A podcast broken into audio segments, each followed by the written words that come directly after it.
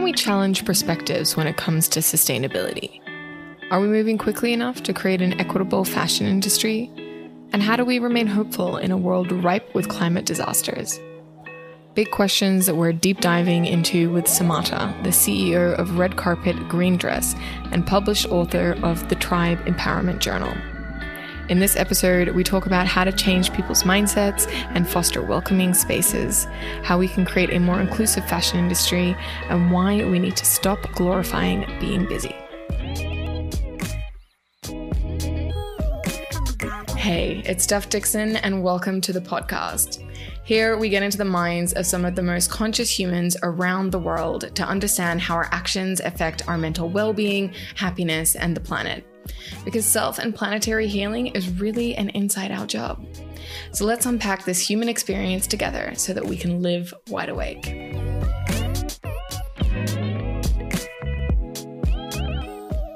Samata is a British born Ghanaian entrepreneur working across fashion and media.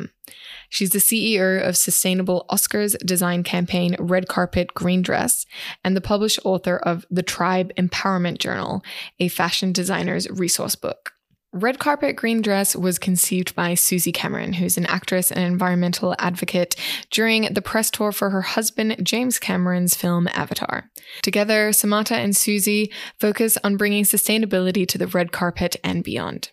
Samata has created brand partnerships with United Nations, Tesla, Vivienne Westwood, Armani, Louis Vuitton, Swarovski, and Reformation, just to name a few. Samata, thank you so much for joining us. I'm really looking forward to having this conversation with you today. It's been a long time I've wanted to get you on the podcast, and now we're finally here.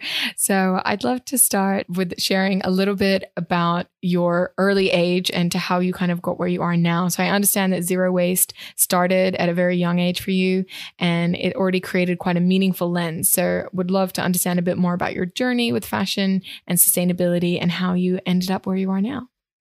Yeah, sure. So I am a British born Ghanaian. So I was born in Cambridge to two Ghanaian parents who came over from Ghana for my dad to study his PhD at Cambridge University. So my introduction to culture was always through a very hybrid lens. I had two Ghanaian parents who were really focused on making sure that I had an understanding of where I came from, and where they came from and what certain things meant to them from how they made the food to the clothes that we wore and just a really close connection with nature. My my dad's from Tamale which is in northern Ghana. My mum's from Accra which is a capital city. So I always had this understanding that things and people move they come from places. We used to drive from Accra to Tamale when we were younger and I would see it change from a city to a more rural kind of area and I would see like green take over.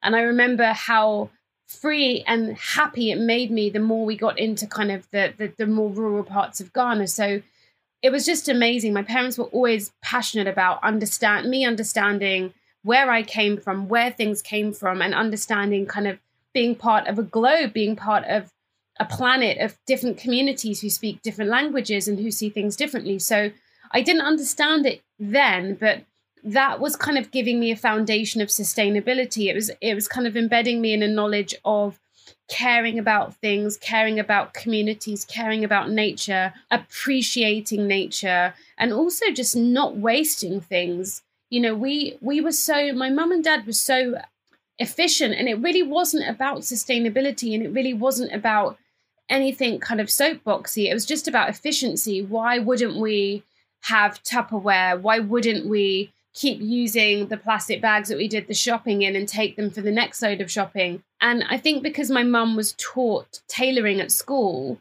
it was one of the things that she just did at home. So she would always make things for us to wear for school discos and stuff. And she would go to John Lewis and go to the haberdashery and get patterns. So I was just really lucky because I had a working mum and a studying and then working dad who did so many things at home that I just absorbed without realizing that they had anything to do with sustainability. And it's only now, like I've been working in the space for maybe eight, nine years, that I can connect the dots. But when I started, I didn't really see that I had anything inherently in me. It was just kind of taking the time and, and journeying through the fashion industry. And I started to be like, wait a minute, my mum did this, my dad did this, we always did this. So that's kind of a bit about like me and and just how I did my journey and how I I got to where I am now. Yeah, no, absolutely. And I, I do love it when people start to unravel their lives and realize, you know, from their childhood, all the pieces that actually led them to make the decisions and the career choices. But even on that subconscious level, I find it so fascinating. So it was lovely that you were able to thread that through your life. And so then tell us how you got involved in the red carpet green dress challenge and sort of what, I guess, from realizing that stuff and the, you know, and sort of, I guess, moving on out of, out of your home with your family? Like, yeah, sure. So it's really funny because with red carpet green dress, so I had I went to university in London. I studied something that was not creative. I actually studied economics, finance, and management. And at the time, I really did not enjoy it. I didn't understand why it might be relevant. And it was one of those degrees I honestly can safely say I did it to kind of keep my parents happy or, you know, because it was a, mm. a respected degree, right? But it was being in London and just being immersed in the scene there. I had friends who had like boutiques or who were in boutiques in Covent Garden, in Portobello, in Notting Hill. And it was just the culture of London's fashion scene was very intoxicating to me because I felt that it was all of these different expressions of identity, like every single across the spectrum. And that was really intriguing. And then I discovered Southall, where I would go and get the most gorgeous like fabrics, like silks and stuff to make dresses and and I discovered the kind of Indian, Pakistani communities there and the way that they choose their fabrics for their saris. And then I went around London to the Florentina Clothing Village, which is in North London, and I found cobblers and seamstresses and people who have been doing that trade in their family for like 70 years. And you could sit and watch them making things. And I just loved it. I absolutely loved it. So I, I had my own little label that I self finance. So I was working and then I'd kind of do it um, like with the money that I made. And it was really fun. I really enjoyed it. But it got really stressful as well, as I'm sure you can imagine. And I think it was in 2009 or something. I I showcased at this New York Ultra Fashion Week, which was for really like young emerging designers. And I thought that from there it was going to be like this catapult into greatness, right? And actually, I came back and I was so exhausted and financially just like spent and i just thought oh my goodness this this is just maybe not for me. And and then i had like a, a, a personal tragedy with a fire and i lost loads of my things so i took a break from designing and then come christmas time i just like i got sketching again and i i did one sketch in a notebook my mum kind of bought me for christmas and that was what i decided to i went onto vogue i saw a contest being advertised I literally scanned this one sketch. I didn't scan it, I used my phone to take a picture of it and then uploaded it for the contest. And basically, I didn't know what the contest was. All it said is, Can you design a dress for the red carpet with a sustainable twist? And I saw sustainability as an add on. I didn't see it as like the deal breaker to why I should enter. And I hadn't heard the word before with fashion, but I entered and I thought I could figure it out later, which is basically, you know, a lot of my philosophy sometimes of life. Um, and I entered and it was red carpet green dress and I won. And I got a phone call from Suzy Amis Cameron, who is the founder of the campaign and just an amazing woman. And she said, You've won. We'd love you to come um, and, you know, make your dress, you know, come over to Los Angeles, present it. And it was that was how it started for me. Red carpet green dress was a global design competition that people like anyone could enter, including myself so that's why you know that's how i got kind of pulled into into sustainability. Oh that's amazing. Thank you for sharing. Mm-hmm. and so when now red carpet green dress how has it evolved since you joined and what's your vision for what's to come in in the future? Mm, that's such a great question, and you and it really has completely evolved. So when I started, like you know, my, like I mentioned, it was a global design competition that anyone could enter who had a passion for design and a curiosity about sustainability. And it always started looking at sustainability from the perspective of how we make things and the things we're making and what we're using and all of that good stuff. And it's evolved since then because, first of all, it's evolved to become an official partner for the Academy. So we are, and we work in partnership with them to showcase sustainability on the red carpet at the Oscars every year. We also have our own kind of pre Oscar event, which is a platform to showcase the work that we're doing to bring thought leaders in to talk about the things that are happening in sustainable design. So we've had people from Tesla speaking, the head of design at Tesla, across to the design team at Reformation and Amur. We collaborated with them. So that's kind of, for us, it's a platform to push out the messages we think is really, really important. But now we've gone beyond that. So we have um, Material Innovation Lab. So we are busy innovating materials currently in partnership with Tencel, but we've actually innovated some of our own materials, which is quite exciting for me because I, you know, all clothing uses textiles, so it's a big part of the conversation. We have um, collaboration and knowledge sharing. So what that means is we work with different design colleges. So most recently, actually last week, I did a great piece for Parsons. We have some great things coming up with Esmod. So we do workshops and things like that, which is more behind the scenes, to be fair, where people won't necessarily, you know, they won't necessarily know it, but colleges and educational institutions approach us to do workshops and talks to do outreach to their students and to talk to their students about you know designing with sustainability. I would say at the heart of what they do you know as opposed to something they add on later. So that's quite a big thing for us. And then we have like a new thinking space which is kind of intelligence and thought leadership. So we're working on our first report for that. So if i could put it succinctly for you i'd say that we're passionate about education reaching mainstream spaces, you know, so not having the conversation in silos of sustainability, but really, you know, opening it up and putting it into mainstream spaces, creating accessible solutions that people can actually be part of. And then maybe the last thing I would say is being part of creating a more like equitable and representative space. So yeah, those are kind of our main pillars. Mm.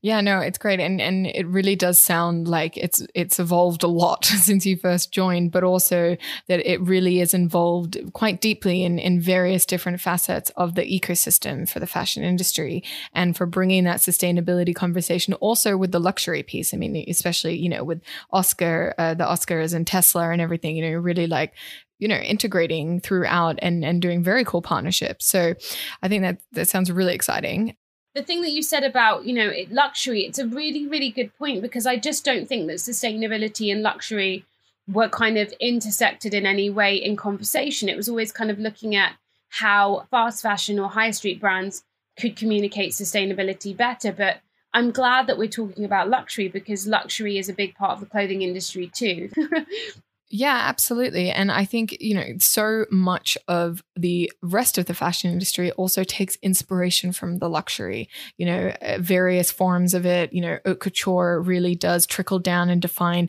a lot of what you end up seeing on ready to wear and, you know, in like other fast, uh, fast fashion stores as well. So it is really integrated. So the more that we make it luxurious and cool and something that is coming from that aspirational point, I think the more we're going to also see sustainability trickling down throughout. Yes, well said. I agree. I agree. And I think the thing about um, luxury and although also these red carpet spaces is what we've always wanted to do is make sure that people are excited about sustainability and that they anticipate it and that it's something that they look forward to versus it feeling like not a chore, but something that comes with a heavy moral accusation what we're trying to do is say that this can be exciting, this can be sexy, this can be beautiful, this can be cool.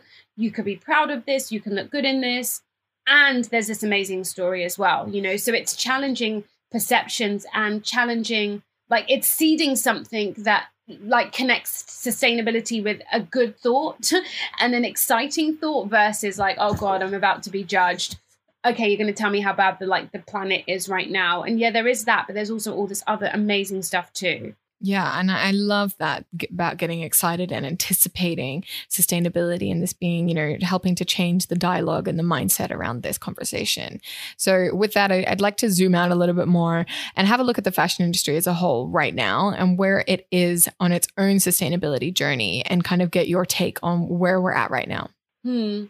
I mean, it's such a it's such a big big question because, I mean, you it depends what like what lens you're looking through when it comes to the fashion industry. So, if you take a massive step back and you say, okay, like, and you identify maybe even the core groups of people that you feel should be participating in this conversation and how are they participating in the conversation?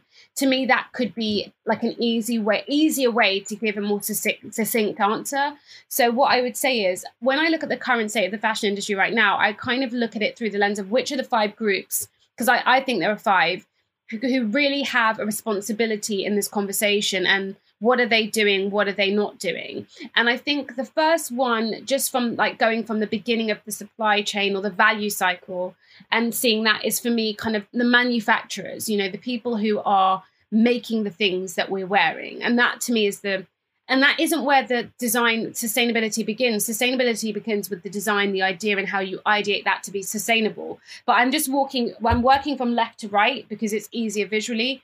So if you think about like manufacturers and how they're making things there's a conversation to be had there about everything from social justice um, worker security garment workers rights artisans rights pay transparency the conditions within which people are working, the conditions within which people are being forced to produce things, i.e., on um, a very exhaustive business model, which is just so immense. I mean, we're asking people, we're asking manufacturers to produce literally double the quantity that they did 10 years ago, if not quadruple the quantity they did 10 years ago, but with less time and with less money.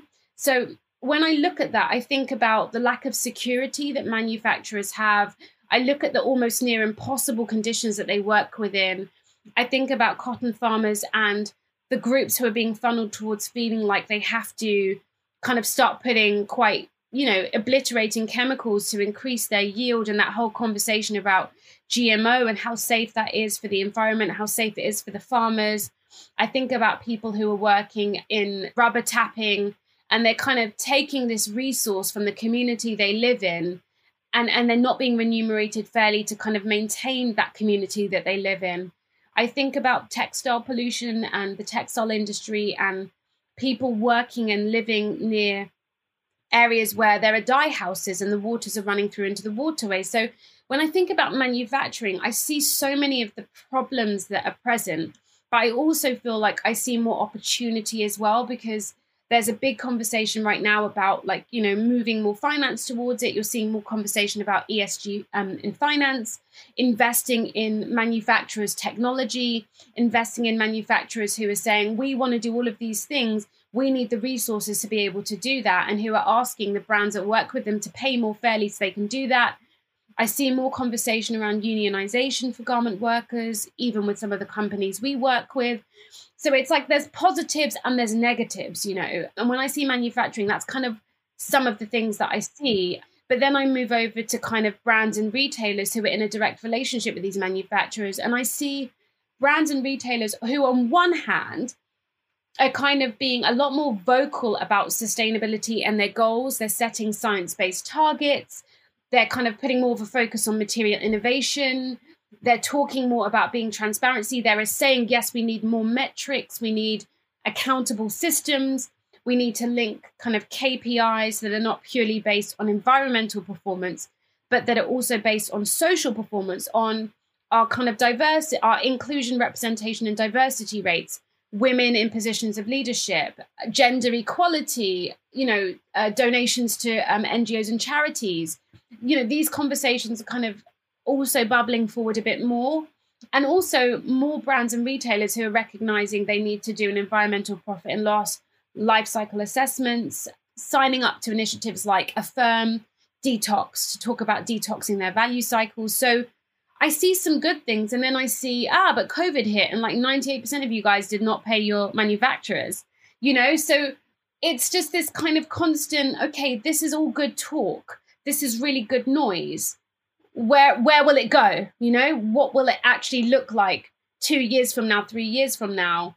Are you talking about a 2050 target? Because that's really far away you know and you're looking at what's happening in germany with the floods and, and all of those terrible tragedies and you're thinking are the dots not being connected quick enough? So i'm sometimes i get kind of excited and sometimes i think we're not going quick enough. And then i think about citizens, another group, and I think we've got citizens who are more educated. We've got a younger generation who is climate striking, biggest kind of strike on recorded history, over 4 million school children. This is amazing. We have people who are asking their brands questions, who are who are calling brands out and saying, I don't understand what this means, who are going to consumer market authority and saying, can we have more legislation on what brands can claim on their packaging? Can we be more clear about what it means when they say this? And that's moving towards legislation. So citizens are really inspiring me right now. And then the last two groups quickly I think of are like I think about capital allocators and investors, and there's a big movement now around banks and financial institutions investing in climate awareness strategies, preventing family separation due to climate change, who are investing more in black owned businesses.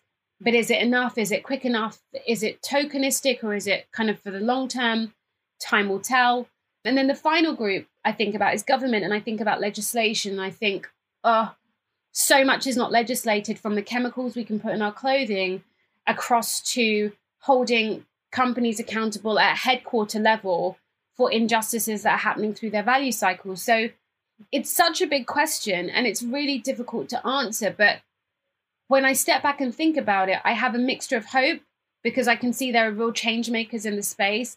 And I have a mixture of anxiety because I feel like I'm still having conversations with people about whether climate change is real and why indigenous communities should be more visible in kind of mainstream spaces. So I can't I can't answer your question, Stephanie, but these are the things I think about when when when I'm asked that kind of question.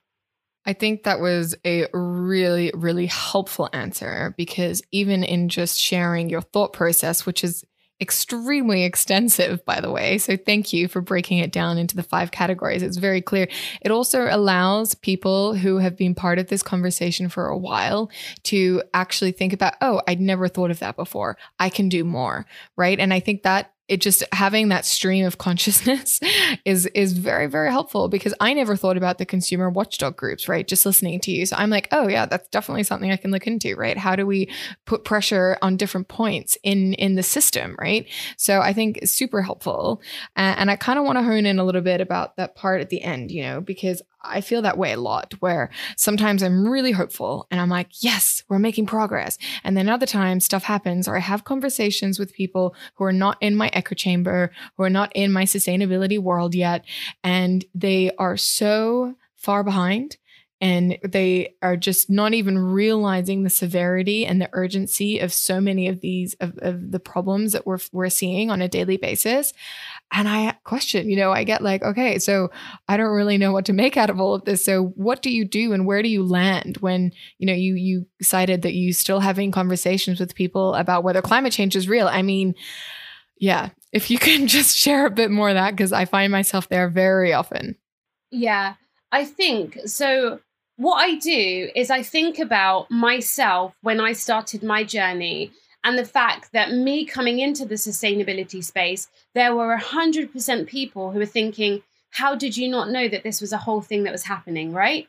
100%. So then I try and go back to that and empathize, A, with the lack of knowledge, because I didn't have that knowledge when I started. And that, and it was having somebody that was willing to give me a non condescending, non patronizing journey into the right space that laid, led me to feel welcome. So we have to decide as a space if we want people to feel welcome and that they can access these spaces or not, because we can relate it to anything. You could say, like, if you went to a dinner party and everybody at the table knew about this particular subject that you didn't, how would somebody make you feel interested and um, intrigued by that subject or not? Would they make you feel like, oh my God, I can't believe you didn't know this? That's ridiculous. Would they make you feel silly? Would they make you feel undermined? Or would they say, or would they give you something that would bring you in and give you a curiosity? So that's kind of how I try and approach it.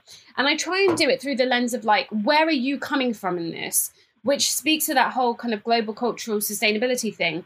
If I'm talking to someone who's maybe a parent, then my conversation might be more around, okay, so what might interest a parent? It might interest a parent to know that the way clothing is being made is not only harmful to the environment, but there are studies that show that some of the chemicals being used in fashion are harmful to, to the people wearing it. Um, you know, and there's often quoted fact from one of our, our partners, Greenpeace, but you know that they found chemicals in um, a pair of kids' pajamas were found in that kid's urine 11 days after one wear. So then that parent is like, whoa, this I didn't realize this. You know, then you can start a conversation. Okay, yeah, so fashion has impact. It's not just about impact on the environment. And this is, and then you can segue it to all the other places you want to go. So I try my best to come at it from that perspective of like, you didn't know, but now you know. How do we change your mindset? Because I think where we can sometimes fail as an industry or a space is we're not trying to change mindsets. We're trying to we're trying to accuse people and we're trying to kind of um, almost shame them into a new way of thinking. But I don't think that that works. I think what works is educating people and, and meeting them in a space of education. Now, having said that, some people just don't want to be educated. Some people are very happy because their bubble means that they are not affected by climate change. They are not living in parts of the world that will be kind of immensely prone to like flooding. They are not necessarily concerned because of their wealth about the idea of starvation. So there is an element of privilege in these conversations where sometimes you do have to be, I would say, I would say you you don't it's not necessarily about calling out privilege, but it's about helping people see that your lens is very different to your neighbor's lens. And you could live in this world where you only care about things that affect people that look like you. But slowly and surely, because climate change and, and social justice and human rights is a, a growing, sprawling thing, it will 100% start affecting you. And it shouldn't take like every other person that's quite far removed from you to suffer and it to finally come into a space where you're suffering a little bit for you to care. But unfortunately, that's part of the like society that we live in. We're so desensitized and we're so in our little silos that sometimes we have to see suffering look like us before we care. It's like I was speaking to a friend the other day and I was talking about the floods in Germany. I was like, I'm so, so sad to me because I feel that empathy the same way if there's a, a landslide in India or a mudslide in India. And they said, Yeah, I know, I find it very sad. But isn't it funny that because it's happening in Europe, there is all of this outpouring of compassion? But these things, like you have these landslides and mudslides in parts of Asia all the time where hundreds of people die, and you just don't get that connection. And they connected it to it like sometimes people feel empathy when the victims look more like them. I could feel that as well. I definitely felt that as a black woman. I can definitely see times when I think, God, you know, these things are happening in the black community and there's not the same level of compassion or outcry. So there's a lot of things to unpack with what you asked me. There's racism, there's prejudice, there's privilege, but all without all like throughout that is like a lack of education and ignorance. And not in I'm not saying like in an offensive way, like, oh, they're ignorant. I'm saying there is an ignorance about culture, history, and context.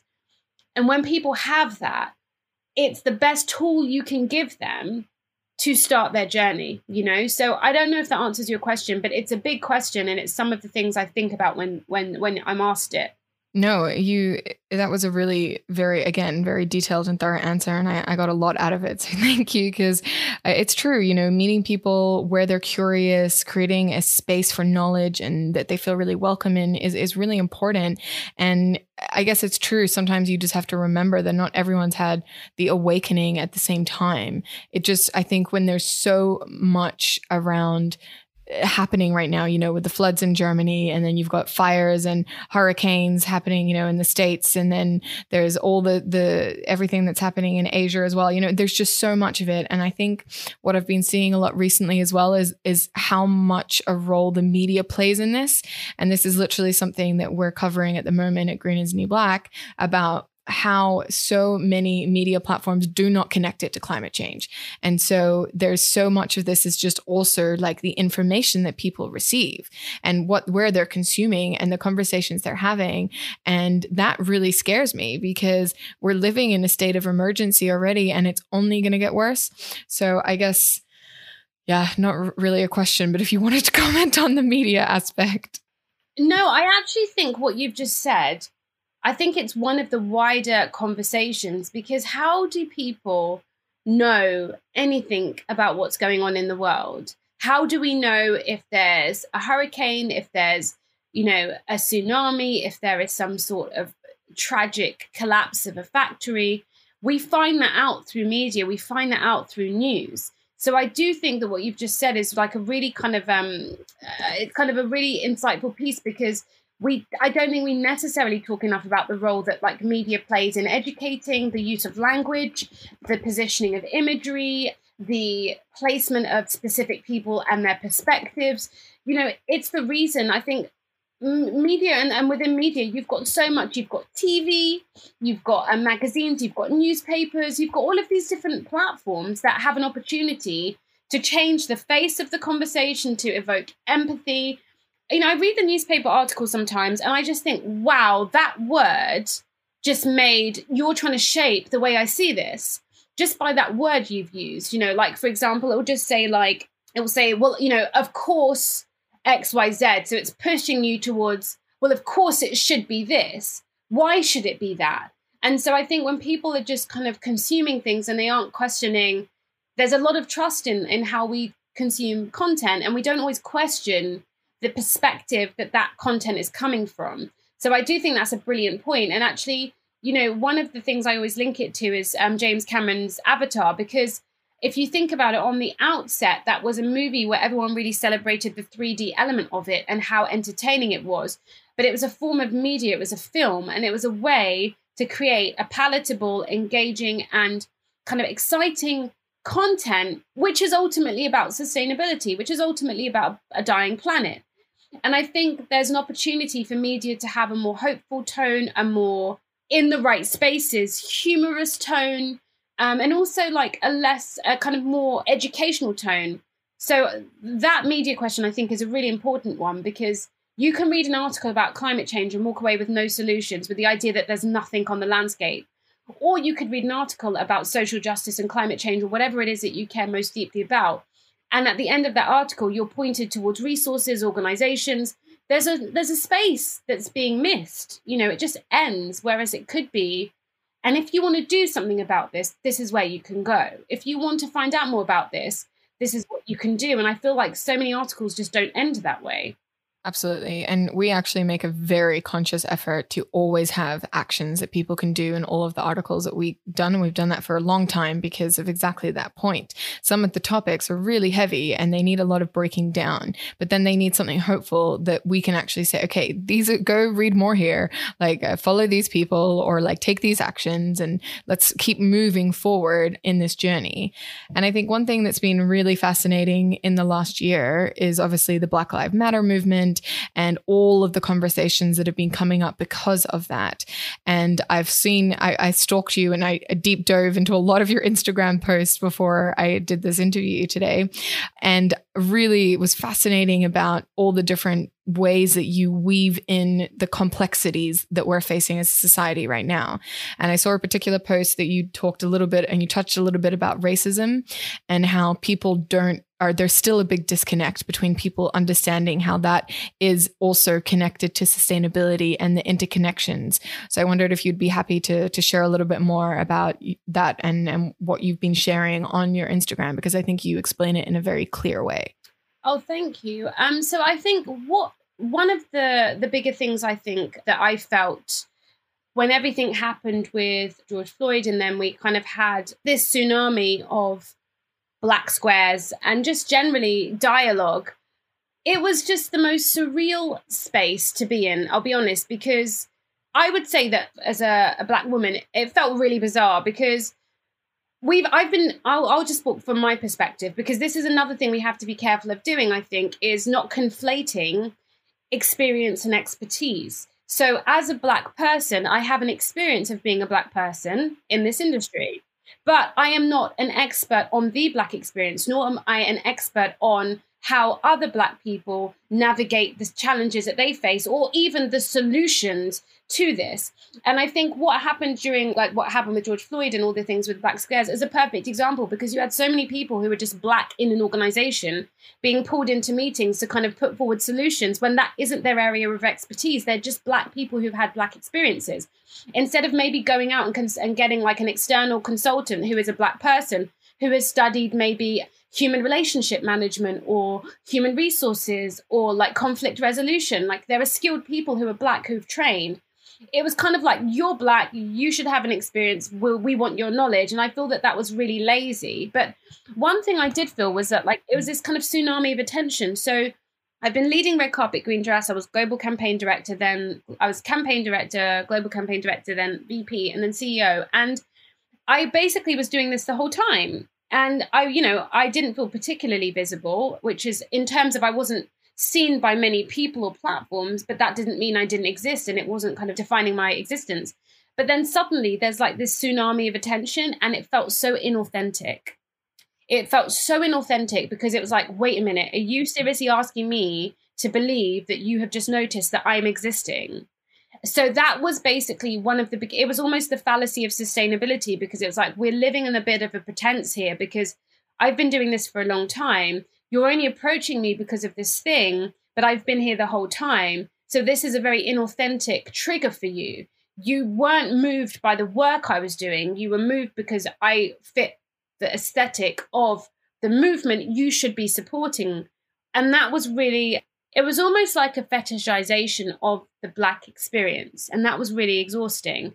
But on the other hand, you know, due to like, you know, the more visible spotlight and more light was shone on causes like and needs, like the need for more people of color and Black people within positions of leadership, you know, not just in front of the camera, beautiful models, but behind in like positions where they change and shape the industry calling out of um, appropriation versus appreciation.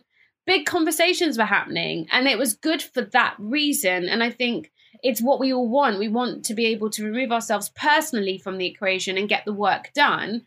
So that increased visibility was good if you were able to direct it towards like where it should be.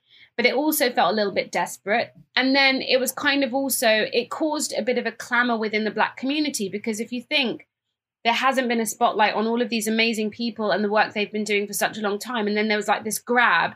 I felt that there was just a lot of tension and I don't want to say desperation, but it was overwhelming. People didn't want to miss out on the wave because they were like, what if it doesn't come again? And I felt that that was a shame as well. So it was just all of these different feelings. Um, and it was really difficult to navigate but but if you really like take a step back and you think about like you know the bigger issues we know that we don't have enough representation in positions of leadership we know that some 80% of clothing made globally is made by women and that's women of color. That's not just women in Kenya and Rwanda but it's also women in Bangladesh and different parts of the world. So we aren't really showing up for that community as well as we should be because those human workers' rights, those workers' rights and garment workers' rights are not being protected. But it's even just down to shelf space you know like there's that great kind of um, initiative i think it's a 15% initiative by i think it's aurora james but you know it's a big thing where she's trying to get retailers to commit to having 15% of their shelves um, dedicated to black owned businesses because you have black owned businesses that can't reach consumers because they aren't given the shelf space. And that's a real problem you know um, in america black people are 15% of the population. So you know there's, there's some big, really great initiatives that finally got like a spotlight and stuff like that. So if you ask me this question in a few years i would better answer it because i'd be able to tell you if the things people did were performative or not what i will say on a last note is that i was made the campaign director and i got my career progression through red carpet green dress through being you know just being acknowledged for my work and so i always talk about Suzy Amis Cameron because this was long before black squares I always talk about her because she gave me, she saw my talent, she saw my ethic, my work ethics. She gave me an opportunity and she rewarded me as I worked. And it was kind of really funny because people like, oh, how does it feel being a black CEO? And it's like, yeah, I mean, great, because I've worked really hard and I've been acknowledged every single step of the way. And so that's somebody I can see as very much an ally because there was no reason for it to be performative. People weren't looking. In fact, it was probably more of a discredit or it was more difficult for her or for me, sometimes being in those meetings because people really wanted to just speak to her. And she would always say, You need to ask Samata. She's the leader in the space. So I've had a really fortunate experience of being in a leadership position with somebody that's empowered me, but there aren't enough people doing that. So I'm so sorry. My answers are far too long, but yeah, uh, this is these. They're absolutely not. I'm loving your answers. They're really informative, and you know, I was really excited to do this interview because I, as I said, I, I read so many of your posts, and we did have that pre-call beforehand, and I remember just thinking how beautifully and eloquently you describe things but also how much of a picture you can present you know and and I think that's really important so yes please keep your long answers they're great I'm really enjoying listening to you so one of your big passions as well that I was reading about is really looking at cultural sustainability and inclusivity and everything we've just sort of discussed. So what does this really mean to you and how do you think moving forward the industry could make sure that it is more inclusive and not just performative? Mm, mm, good question. So, I think for me, when I think about this phrase of global cultural sustainability, I think about just the the lens. I wish i had another word. I need to find another word. I'll find another word. But um i think it's the perspective that we look at sustainability and the conversations that we're looking to have about sustainability and who we're looking to have these conversations with and how high how heavily do we weight these different people's perspectives so and the reason that that's important for me is because we have a society that's so diverse and represents different journeys, different socioeconomic groups, different languages. I talk about this a lot, and I'm going to actually be talking about this so much more. It gets me that we work in sustainability and people don't have tolerance for language. I mean, I've been in a few rooms and, and, I've been in a few conversations. Someone's like, "Oh, I think we should get like this person speaking like, oh, the lang, I don't really, the accent will be problematic." And I'm like, "What are you talking about? What are you talking about? The fact that someone has an accent purely means that they're able to speak more than one language. And I think that is an amazing asset. So it's challenging all of these different things. And it's saying, can we have conversations about sustainability that name different environmental leaders, for example? And I always say this because I love David Attenborough, I love Jane Goodall, but most people can only name them. Why? There are so many amazing people around the world who have been pioneering sustainability, like that. There's that incredible Brazilian rubber tapper and land rights leader Chico Mendes. Like, there's lots of people that have been doing amazing work. So this is part of it. Like, it's who we name as our ambassadors, it's who we name as our leaders. And then it's like this wider conversation, you know, what's happening right now with people saying, oh, indigenous cultures are shaping biodiversity. Indigenous cultures have inherent knowledge about kind of land conservation, indigenous people have this, indigenous people have that. Okay, so where are they in the conversations? Where are they in the kind of laudits and praise? Where are they in the summits? Where is their voice in, you know, where are the subtitles if you can't understand the, the languages that they're speaking? Because that's not their problem, it's yours. You know, so it's kind of this is part of it as well. And then it's language, you know, and to me, global cultural sustainability, it's like it's about culture, as in you travel the world and you experience different cultures, but it's about the culture within communities too. It's about, for example, the Black culture and the way that I grew up as a British born Ghanaian, seeing sustainability through my parents' eyes. And the fact that there are many people who have the same experience as me. You know, my I speak to different sustainability leaders a lot, and they're like, "Well, we always had, we always thrifted. It's so annoying that people are now saying it like it's this cool thing to do it just feels like because it has a different packaging, it's more palatable. And I feel that too. So I think global cultural sustainability for me is a way to kind of advocate for more accessible language, more representational industry, like a broader cultural and personal insight into clothes wearers across the globe. And it's an opportunity to see people's points of view, who they are, where they come from, how they live, what they grew up around, it's an opportunity to educate ourselves and not to be seen as educators, but to be ready to be educated. And that's kind of, if I could say it, that's the best way I can say it, to be honest with you. I, I remember just the last thing, I remember quote from Vivienne Westwood when we worked with her. She said, she said, we're losing sight of culture. We've become so uncultured. And she just made me think, oh, I just need to read more books. I need to travel more. I need to digest what's happening around me because that's how I'm going to understand what we're facing right now. So I think that's what it is. It's a desire to be more educated, but not educated in our history, educated in other people's histories and experiences as well. Yeah, thank you so much for sharing. I think it's it's a really important points and also bringing together and and, and really bringing the especially the indigenous voices i think this is such a crucial part that hopefully now after the last year more and more people especially in sustainability the ones running the events and you know creating media space are, are really highlighting those those voices more. So i was wanted to share one of the quotes I read of yours, which was if you don't have optimism that things can change, don't work in sustainability. And I thought that was a really important point because sometimes I do get jaded. I do lose the optimism sometimes. And, but of course, you know, it doesn't last for very long, but I think that does happen. So I'd love for you to share a little bit more about your concept of hope and optimism when it comes to, to the bigger sustainability and climate change topics. Yeah, sure. And the reason I said that was because I had a conversation with someone who was just so condescending. It just really irritated me because we were talking about things and she's like, oh, just bless your optimism. And I was like, you know, it was kind of a there, there, dear thing. And I just thought, oh dear. you know, I was like, why are you in this space? Because we are not working in this space to be fruitless. We're not working in this space to not see progress.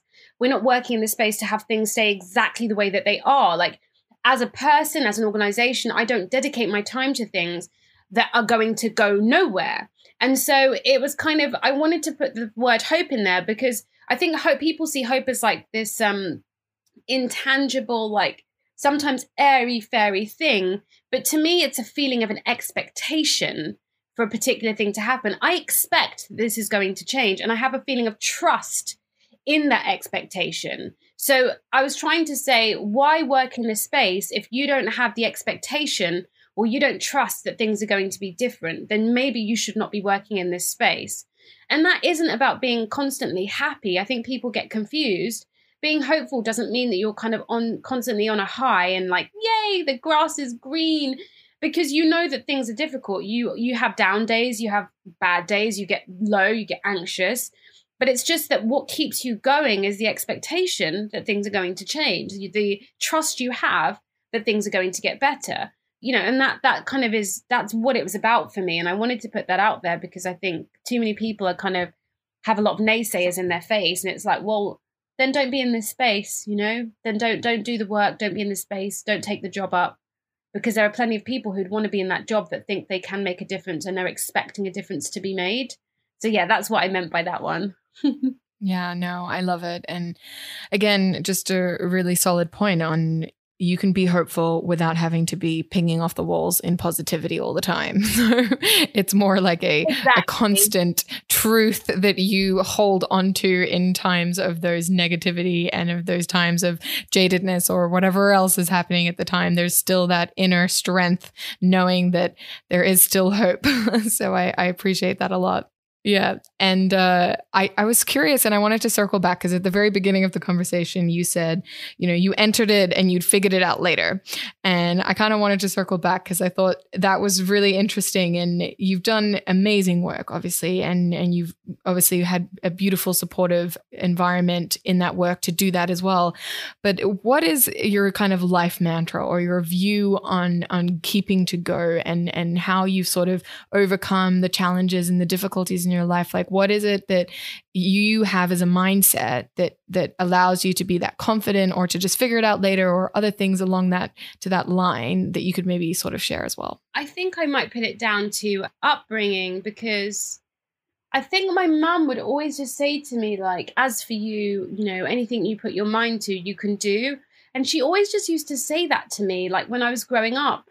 And it gave me so much confidence, you know. And now I'm like a mum, I've got my three year old. I try and, you know, say really positive things to him as well. Even when he's sleeping, I go into his room when he's sleeping and I just say things to him. I just say, You're amazing. We love you. People love spending time with you. You know, you, you're so funny. You know, I just tell him things because I just think we absorb these things into who we are. And I'm glad he's never woken up, by the way, because he'll just be like, well, what are you doing in here, mum? But he's three years old. But, you know, I believe in the power of what you say to people and the confidence you can give them. And so my mum would always say those things to me. And even now she still says it like, oh, as for you.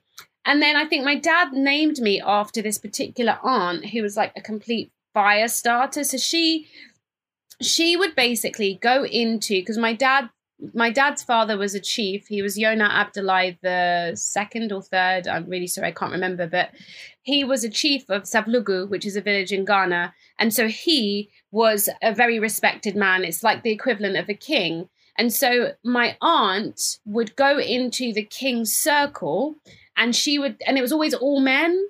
And she would go in and she would just like sit down and say, oh, you know, she'd be the voice of the people that couldn't be in the room, right? And she would question him and she would mock him and she would do it in a really cheeky way that she kind of got away with it so yeah, it was kind of like they gave me this name, and I think they were kind of initially like, "Oh my goodness, if you give her this name, like she's gonna take after this woman." In a way, I have, but it was like they already gave me that. They gave me that legacy by my name, so I think I do have a confidence. But I just, um, I think we are more capable than we give ourselves credit for. So that's the best way to answer your question. I think that's the way I saw it when I saw that question. I was like, with a sustainable twist, I can read, I can learn, I'm curious. And I think the missing component is that something has to be missing. I feel like we go on our biggest journeys, we go on the when something is missing. I wasn't satisfied, something was missing. And I think when people feel like something is missing, then you get that's when that shift happens. If they feel full and content, it's hard to see them. But when you get someone when they're like, yeah, something's missing, I just feel like there's something I want I don't have, or there's a, I don't understand something that I want to understand. And that's how it got me. I was in a space where I was ready. So maybe it's a combination of nature and just like a space of opportunity. Mm, thank you. Thank you for sharing. And so, when you're having a difficult day, what are some of the tools or practices that you kind of pull on to support yourself? Um, if I'm having a difficult day, now I would say like I have a really wonderful partner and I've got this lovely three year old. And I do look at him and go, okay, it's kind of for you. Sometimes it's just for him. You know, it's like I'm only like, and sometimes it's for me too. But sometimes when I, I don't have anything for myself, I'm like, I'm just doing this for you. And that's fine. But in terms of resources, you know, I try, um, I have my like women's kind of collective, the tribe, and I put out lots of kind of, I try and put out good content with that. Like stuff that makes people just celebrate who they are. And I try not to just look at what tomorrow might be. I try and just look at what I have today, which is really difficult sometimes because I, I, I struggle with it. But I try and just think about what do I have? How can I stop focusing on what I don't have? Like what can I look at that I have? You know, and and that's try that's literally how I do it. There's no there's no other secret. It's like I just try and shift my mindset as much as I can to what do I have? What's a good thing I can focus on that I can celebrate? And and and that's what I do, you know? Mm, yeah, thank you. And I've seen a lot more conversations and commentary recently on why we need to stop glorifying being busy. And this is something that I've seen you were vocal on as well. So, why do you think this is important? Yeah, because the word people use the word busy like a badge of honor, don't they? You ask people how they are sometimes. Mm-hmm. Some people don't. Some people are really stressed out, you know? Some people like, I'm so busy. But some people, oh, I'm just so busy. It's been this, it's been that, it's been that. And people like, oh, wow. And you kind of go, oh, wow. And I think, oh, but busy doesn't always mean you're being efficient. It doesn't mean that you're progressing. It doesn't mean that you're happy. It doesn't mean you're satisfied. It doesn't mean anything really. It just means you've got lots of things that are happening. But are they the things that you want to be happening? Do you feel like using your time fairly? Are you busy and you're kind of miserable because you're not spending time with the people you love? So i think the glorify when i said you know we need to stop glorifying busy it was like we need to kind of maybe check in with people and, and also not be so hard on ourselves because we're so busy but we're not giving ourselves kindness we're not giving ourselves like love we're not giving ourselves time out.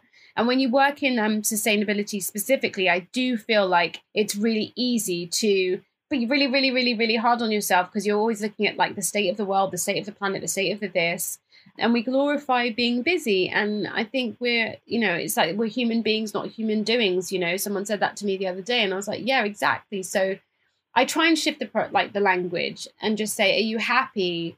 Are you being effective? Do you feel like you're progressing? Like, are those the kind of things that are happening for you? And if not, like, what changes do you need to make? And it's something I think about with like leadership role as well I'm busy, but how can I be more efficient so like people who are working with me are happy and stuff like that? And you know, so I'm not just being busy, but I'm kind of bringing good stuff to the table as well. Yeah, absolutely. And just remembering that life is supposed to be lived and to have fun as well and not get so lost in the work. And I think, especially in the activist space, we see that a lot. You know, people are so passionate and also so distressed, I think, about everything they're seeing around them that they do get kind of lost in it sometimes. So I think the more we can have this conversation around rest as a form of resistance and, you know, having moments to just be joyful and happy away from everything that may be stressing you out or tearing you down, I think is something really beautiful and should be celebrated and discussed more. So I think that's lovely that you also try to create that for your team. And so, how do you think we can live wide awake? Oh, that's a good one. I think living wide awake is almost, and I mean, people would say, oh, live in the present, live in today. And that's everything I feel as well. But I think living wide awake is maybe just realizing that the, like the opportunity we have right now is almost i mean i it's like what i want my legacy to be in a way it's kind of living wide awake for me now is kind of how can i connect how can the connections i have be more meaningful like in everything I'm doing, how can I not rush through this walk so I can enjoy my walk? How can I not rush through this meal so I can enjoy this food? How can I not rush through things because I have these other things to be be at so I can enjoy this thing more because at the end of the day this is the thing I'm living. So I almost feel like maybe how we can be more awake or live live wide awake is by slowing down the things that need to be slowed down. And that, that that's maybe just me speaking from my personal perspective but it's allowing myself more time to get from one place to another right? So that i'm enjoying the journey instead of just kind of looking at the clock and then i can kind of oh yeah cool that's a good song on instead of being like oh god that like i've got to get somewhere so i don't know that i, I hope that makes sense Absolutely. Enjoy the journey. Don't look at the clock. I think that was one of my favorite lines at the end there. That's great. well, Samata, thank you so much. That was really insightful. I thoroughly enjoyed listening to you and learned a lot from our conversation. So I really appreciate you taking the time. I know this is a very busy week for you. So thank you for that. All good. Thank you so much. Yes, beautiful. Three things I'm taking away from this conversation with Samata. Firstly, meet people where they are on their journey in sustainability. Create a welcome space where their curiosities can be sparked and through the lens that they are looking through. Secondly, being hopeful doesn't mean that things are rosy all the time. It is a deep truth and knowing that things will get better and trust that things will change. And thirdly, enjoy the journey. Don't look at the clock. Now is what you are living. I'm curious, what did you think about the episode and what were your main takeaways? Is there a topic you want me to dive deeper into? I'd love to hear from you. You can find me at Steph. Dixon or at Live Wide Awake. If you got something out of the podcast and you want to continue this journey with us, consider subscribing and supporting. I hope that today's conversation stirred something deep within you, ready to awaken. And until next time, live wide awake.